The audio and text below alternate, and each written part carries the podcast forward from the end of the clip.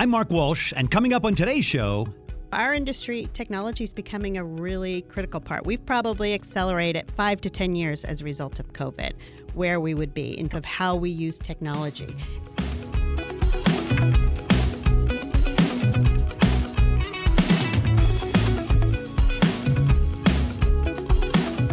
Welcome to What's Working in Washington on Federal News Network and streaming as a podcast.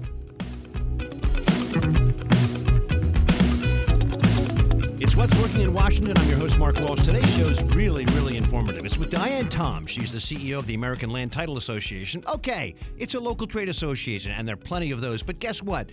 She has chapters or members from every county in America. Why? Because her members are in the middle of your buying a home, okay?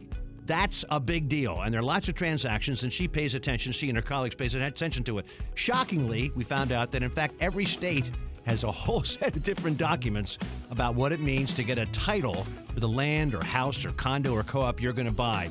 And guess what? There are also lots of legislations and rules and regulations still written from back in the day when there was discrimination. And part of her team's efforts is to get rid of that so our nation has an open and flat platform for anybody who wants to buy a house to buy a house.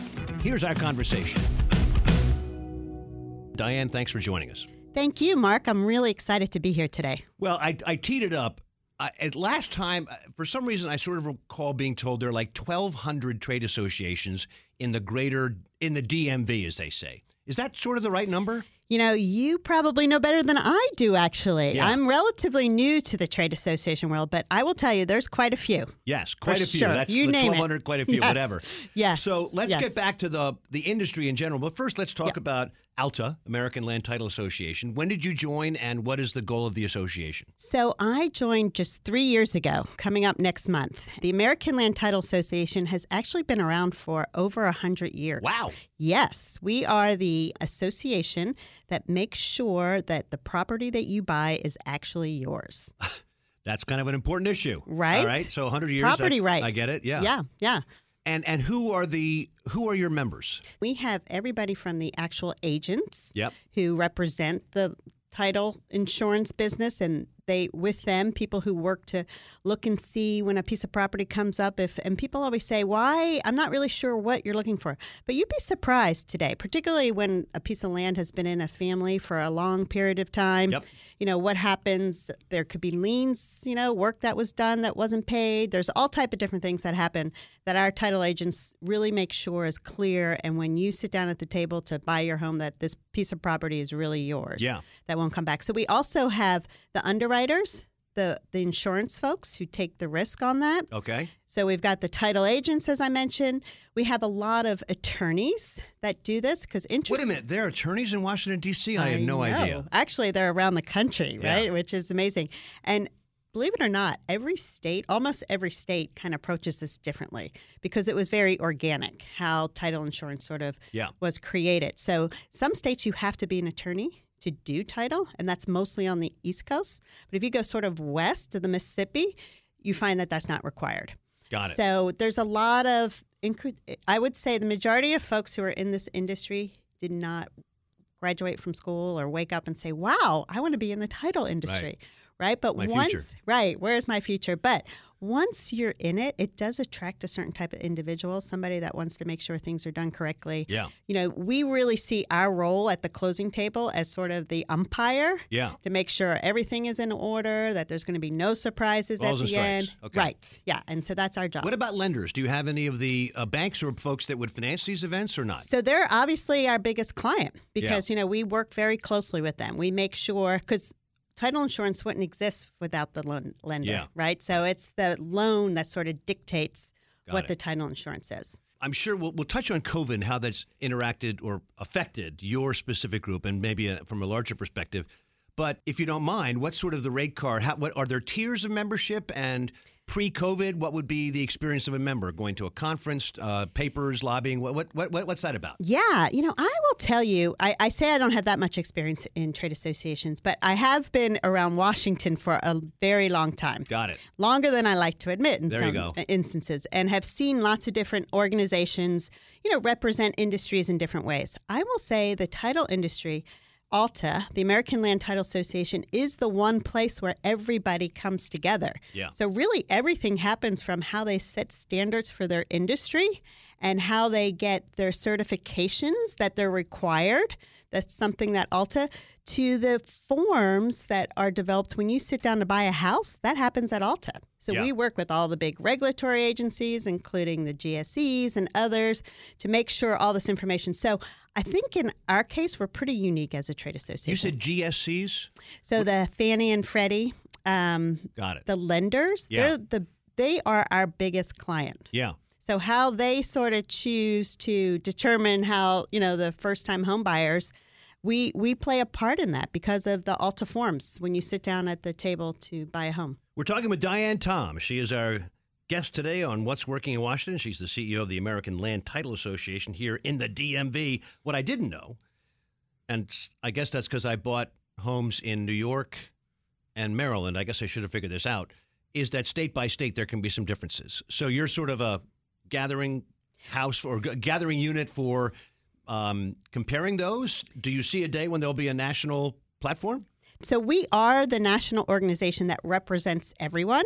Let's take New York for example. They do have their own state land title association. New. York has its own version of everything, I think. Totally. At the end of the day. Yeah. and that is a very challenging market Yeah. um, in so many ways, as Yeah. you know. Um, but they are part of our larger organization. So even though they're independent on their own, there's so many issues that happen at a national level that we sort of all work together. And to your point, you know, if the certification piece, the networking piece, some of the other pieces, but the advocacy piece, which is really a big part of what we do and where we make the biggest impact, impact and add the most value for our members, is a national effort. So national lobbying. Do you also Yeah. do state level lobbying? We do. Yeah. We do. Well, in the state Yeah. of New York, not not to digress on my Yeah. experience, but I bought a where my lovely bride and I bought a co-op and a condo and then a house, standalone house. Those are some transactions. Do you do co-ops? I mean, is there some weird stuff on American Land Title Association for co-ops, or is that a, its own unit, its own world? We do everything. We do commercial. Yeah. So whenever you buy a piece of property, Okay. when there's a transfer, Yep. we're involved. And that would be Yeah. physical. That, that's land. Uh, hence, I, I mean, I, I'm, I'm an idiot to ask because it says land right in your title. So a co-op, which is you know on the 19th floor of a piece of land, probably wouldn't be in your purview. Oh yeah, no, no, no. Like if it's a if you had a loan on it, Yeah. then you'd have a piece of title insurance Wow. to be sure that you actually so any transaction. Well, let's go Yeah. into something that I'm sure everybody in your world cares a lot about, and that's notarization. We've all, I mean, everybody's paid the whatever six bucks or. I forget the whole structure, how to do that. Um, I, at one point, I wanted to be a notary. I thought it was kind of neat to have that. But that business has probably changed a lot since COVID. Where are you guys on that? You know, it's so interesting you should ask that, Mark, because I actually needed to find a, a notary for something unrelated to buying a house here in DC Yeah, post COVID, and it was not easy. right. you know people weren't here but where we have what we have um, the most important impact that has sort of changed the way a lot of people do business it's happened in our industry but in many others is that a lot of that can be done online now Yeah. And many states, at least 39 of them right now, have what they call temporary measurements that are still in place as a result of COVID, that they've allowed that to transpire.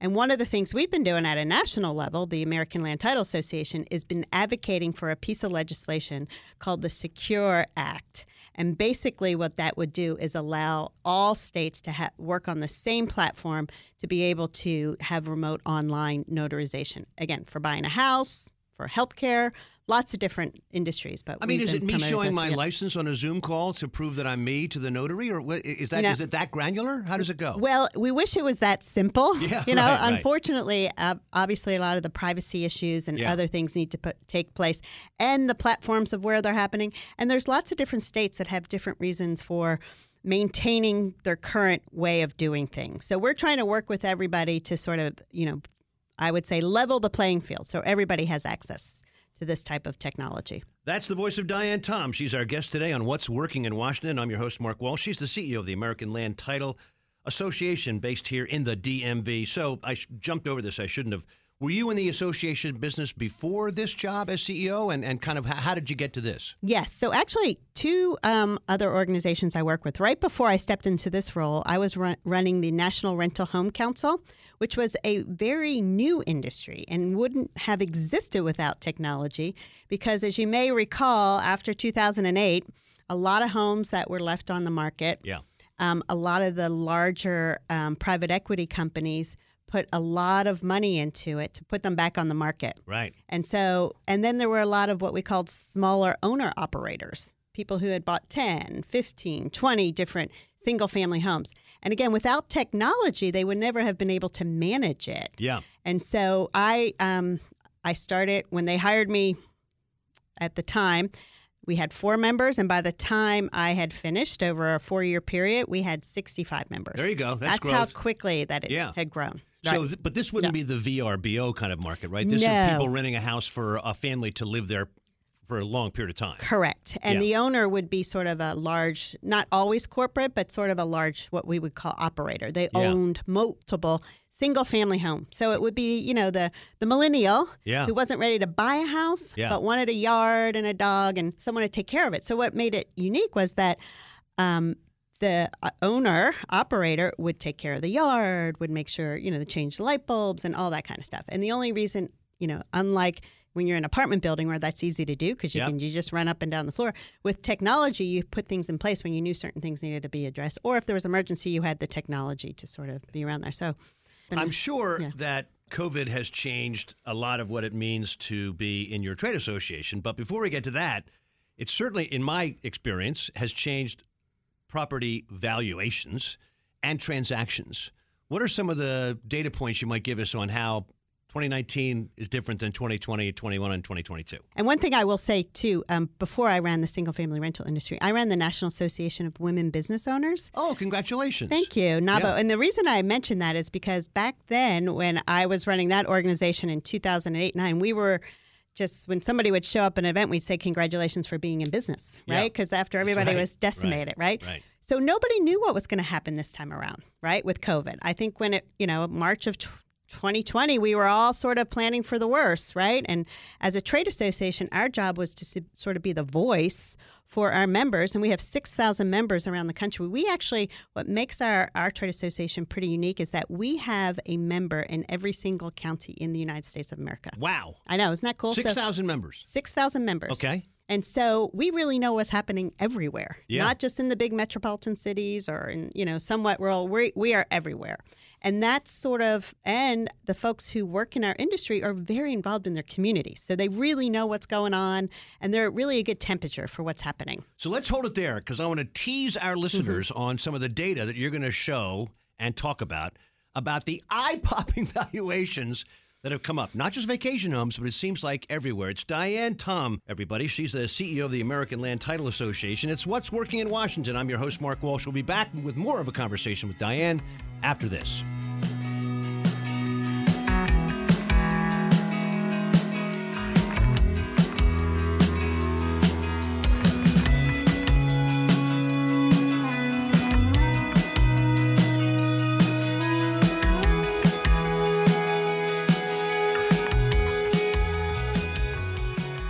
Every week on What's Working in Washington, we talk to power players about innovation in the federal government and how business in the region is keeping us competitive.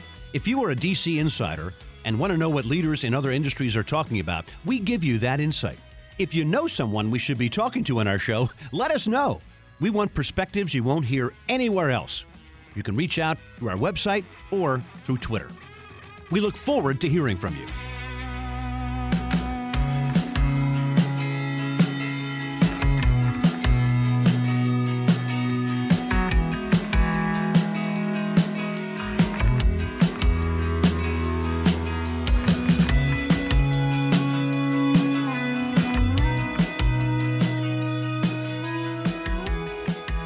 At What's Working in Washington. I'm your host, Mark Walsh. It's the show that tries to show you what is working in Washington or the area or in general around our globe. And we're excited to have as our guest again Diane Tomb.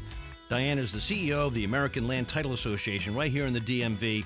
We're talking about home ownership, but also at a larger kind of meta level about trade associations and their value to their members. But sticking on the American Land Title Association and home ownership, uh, an issue that I'm sure some of our listeners think about, an issue is discrimination in home ownership. It's been around for, I, go, I know you guys are over 100 years old. I bet it's been around for at least 100 years.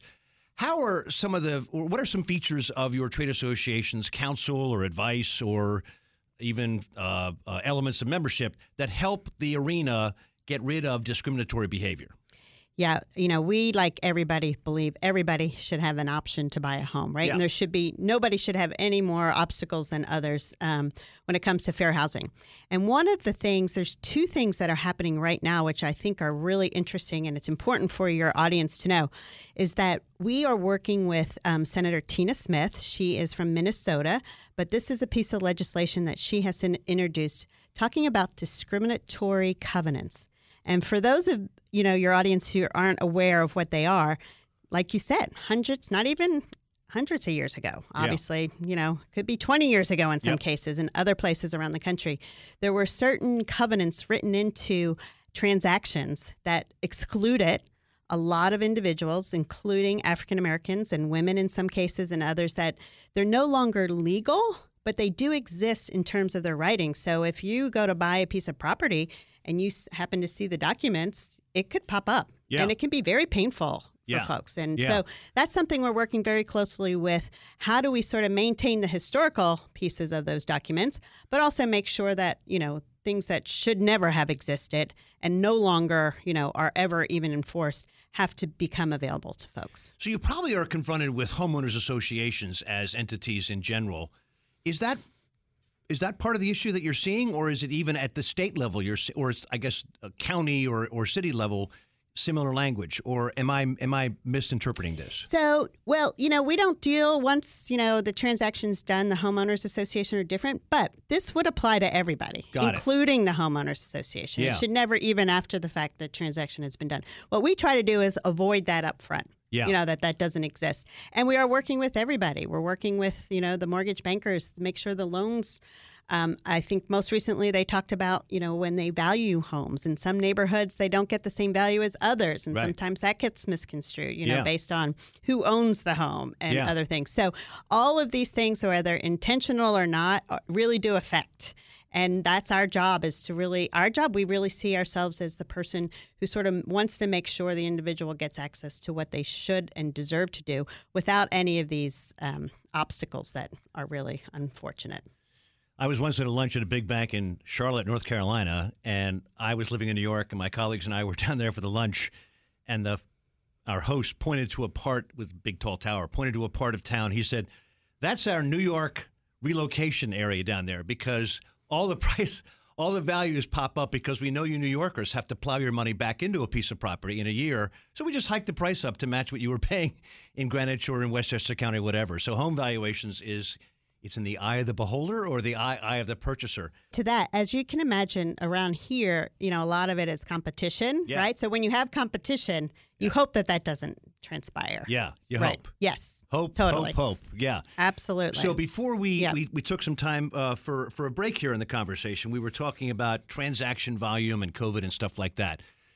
What is what have, have your uh, members seen sort of 19 and before, 2019 and before versus the COVID experience? Right. So 2019, we really thought the beginning of 2020, we were going to be focused on um, data privacy because there was a lot going on around the country. And we were concerned about that because we wanted to make sure it didn't go in a way that we weren't going to be. California had some new rules and other, we assumed other states were going to adopt that. And it seemed like that's what we were going to be focused on for 2020. Well, of course, you know, March, mid March, March 17th, I think it was when we closed our offices, changed everything. And literally that evening, we started hearing inklings about businesses being closed, some people being deemed essential, who is, who isn't. So we really got to work. We had to work with the Department of Treasury, the FHFA, and of course, Homeland Security were the ones who were making the decisions. Yeah. What was so interesting for our industry, because I noticed this when I stepped into this role, they're really good at what they do, but they're not really good at telling people what they do.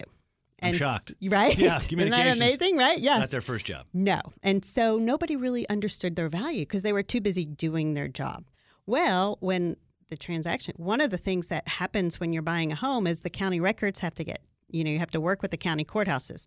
And our folks are the ones who sort of liaison on that. Yeah. So we, you know, started crowdsourcing information who was open, who wasn't, because people are like, we need to get these deals done. I personally was getting calls from the American Bankers Association, from folks over at Fannie and Freddie saying, what do you guys need to get these deals done? Let us know. We will help you because all of a sudden, you know, this was about six weeks into the pandemic. Right. People were at home and their house was either too small or, you know, they were thinking about refinancing. And I will say one sort of untold story of the whole pandemic when it comes to housing is unlike 2006 to 8 when we had the housing crisis, people stayed in their homes. Yeah. Right. And that was intentional. We learned from that. That's a good thing, right? So that's something we don't talk about because it happened. But no one expected the sort of explosion that happened in terms of you know people moving and being able to stay there remote right the way that people are now working and the refinancing piece so you know we our industry i would say if you ask anybody today it would be exhaustion they're still you know working Catching at, up. yes and and you couldn't get a hold of equipment so they couldn't hire people because people weren't available Yeah. to be hired and they couldn't find equipment so people were doing the job of three four folks because a lot of our members are what we call mom and pops they're two three they're family businesses they've been Yeah. in these communities for a hundred years in some cases and so you know that's uh that was a very difficult part of um So you have 6,000 members, one in every county, and you mentioned some of them, maybe a lot of them, are Mm-hmm. effectively sort of family businesses. Do you see consolidation in your industry? I mean, wh- and if not, wh- why hasn't that happened? We're definitely what's happening is like you see a lot of places people are aging out Yeah. and their family members are not necessarily interested and we also uh, you know our industry technology is becoming a really critical part we've probably accelerated five to ten years as a result of covid where we would be in terms Yeah. of how we use technology and i think the fear that some of our smaller members thought that technology might make them go away have now sort of you know have sort of embraced that we need technology, but there still needs to be a human component to it. So it's been for our industry, um, just keeping up with how quickly things have changed and adopted has been probably, and that's our role is to make sure our members understand what the new, you know, what kind of techniques are out there, what kind of technology they can be using, and that we're working. One of the most important things we do, we work very closely with our lender partners and with our realtors. So when we do these transactions, that we're all on the same platform. Yeah. Did you guys get, or did many of your members get PPP loans during the COVID pandemic? We did not, but one of the things that we did for our members was help them access that. Right. Right. Some of them ended up not having to use them because they were so busy. Yeah. But, you know, in the beginning, nobody really knew. So that was one of the really vital points. And we were really the only source of information for people. So we were regularly communicating to our members. And, you know, I can say that it really sort of, our value was sort of understood and heightened significantly Yeah. during the pandemic for our industry. But I'm not sure every industry had that same experience. That's Diane Tomb. She's the CEO of the American Land Title Association, ALTA, right here in Washington, D.C. So let's talk about trade associations in general for a minute. You're obviously running one, but there's so many around here and throughout the U.S. and maybe, I guess, globally as, as well. Are you seeing any trends in kind of customer service? I, I shouldn't say it that way. Trends in what it means to be a member, how much a company pays or entity pays, what's the new version of their annual conference because of face to face being under duress? What what are some new ways that a trade association serves its members, or is it just basically steady as she goes? Yeah, no, Mark, you are absolutely right. There's so many new ways that we can deliver our value.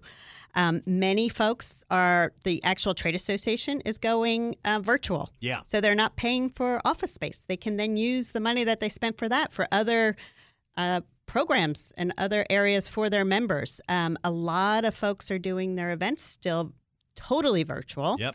Many are doing hybrid, but I think the majority of people, the hybrid is tough. Yeah. It's really difficult. So I think they It's would half a loaf. It doesn't Correct. support others. Yeah, I think we've all learned that piece of it. So I think many people are going to have something that's just virtual, and then they'll also do the in person. But I would say the majority of trade associations, we were fortunate to be able to do some of our events throughout this because we were in places like Florida and Texas and Yeah. New Orleans, where they, uh, at least in New Orleans, they already had a lot of the protocols in place. Hmm So, you know, folks didn't want to, you know, participate. They weren't able to. It wasn't something we had to enforce Understood. you know, in terms of that. But I will say a lot of folks are just coming out right now in terms of um, doing their networking events. And honestly, people really want to be together. They really, you, you can't underestimate how much work gets done face to face. And it's great to have these other vehicles. I think we've all learned in case we don't have to travel, we need to get everybody together quickly. But nothing is like being in person and being able to get together. We're social animals. That's That's for sure. What's next for your trade association? Crystal Ball, 6,000 members. Are you trying to get to be 12,000 members? I guess really your industry sort of couldn't expand that much. Are you going to become more regional? Are you going to get back to face to face meetings? All the above, something I'm not covering? I think for us, the most important thing we do is to continue to add value as Yeah. our industry evolves. So we're looking at creating a technology council. We There have a go. whole lot of associate members who have a lot to bring to this debate and how people do their work and get it done. So that's really, really important to us. The other piece that we're working on is providing research in our area. Because again, data is so important, but data is important, but it's how you interpret it. So we want to make sure, from our perspective, people really understand what we're seeing and how important that is. So there's a lot of exciting um, things going on that we feel that we can continue to provide value to. Good call. Our final question we ask guests is uh, magic wand moment. If you were the, if you ruled the planet for some reasonable period of time, not just an hour or whatever, what would you start doing, or and or what would you stop doing? And it can be quite broad. It can be quite mundane. Whatever you want. Any thoughts? You know, I would have to say what's happening in Europe and the Ukraine. If I could, you know, make that stop, that would be my primary thing right now. I just feel like, you know, all of us are watching this unfold in real time, and it's really, really, really horrifying. Very good answer, although horribly spot on. I. Uh, I will. I will even add to your answer intention. I recently went to a speech given by the woman who was the ambassador to Ukraine for the United States. Just came out with a book, Yes, Maria Yovanovitch. yes. And from the audience, the question was, should we take the threat of nukes seriously? And I thought she might say, well, there's a lot of posturing. And she said, no, take it really, really seriously. So, what a bummer to finish our conversation I'm on. sorry, Mark. I know, no, but I I, mean, up. if I, I had if. I had the magic wand, that would be it. That's a darn good one. Diane Yeah. Tomb, uh, CEO of American Land Title Association, joining us here on What's Working in Washington. Diane, thanks for being our guest. I am so delighted to be here, Mark. Thank you so much. Appreciate all you do for everybody.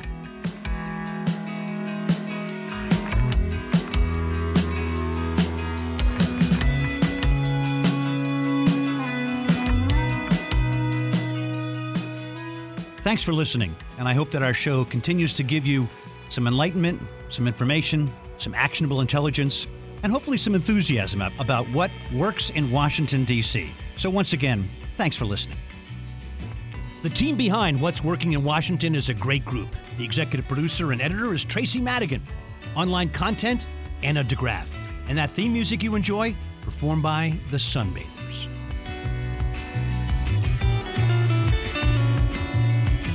You've been listening to What's Working in Washington on Federal News Network and streaming as a podcast.